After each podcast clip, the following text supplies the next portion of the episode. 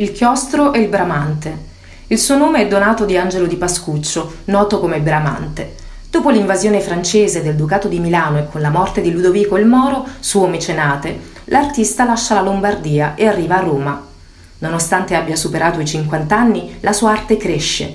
Nella città dei papi il Bramante è accolto con entusiasmo. Due lavori memorabili, il classicheggiante chiostro di Santa Maria della Pace e il circolare tempietto di San Pietro in Montorio, che nel 1570 il Palladio cita come unico esempio di opera moderna degna di essere paragonata ai templi dell'antichità.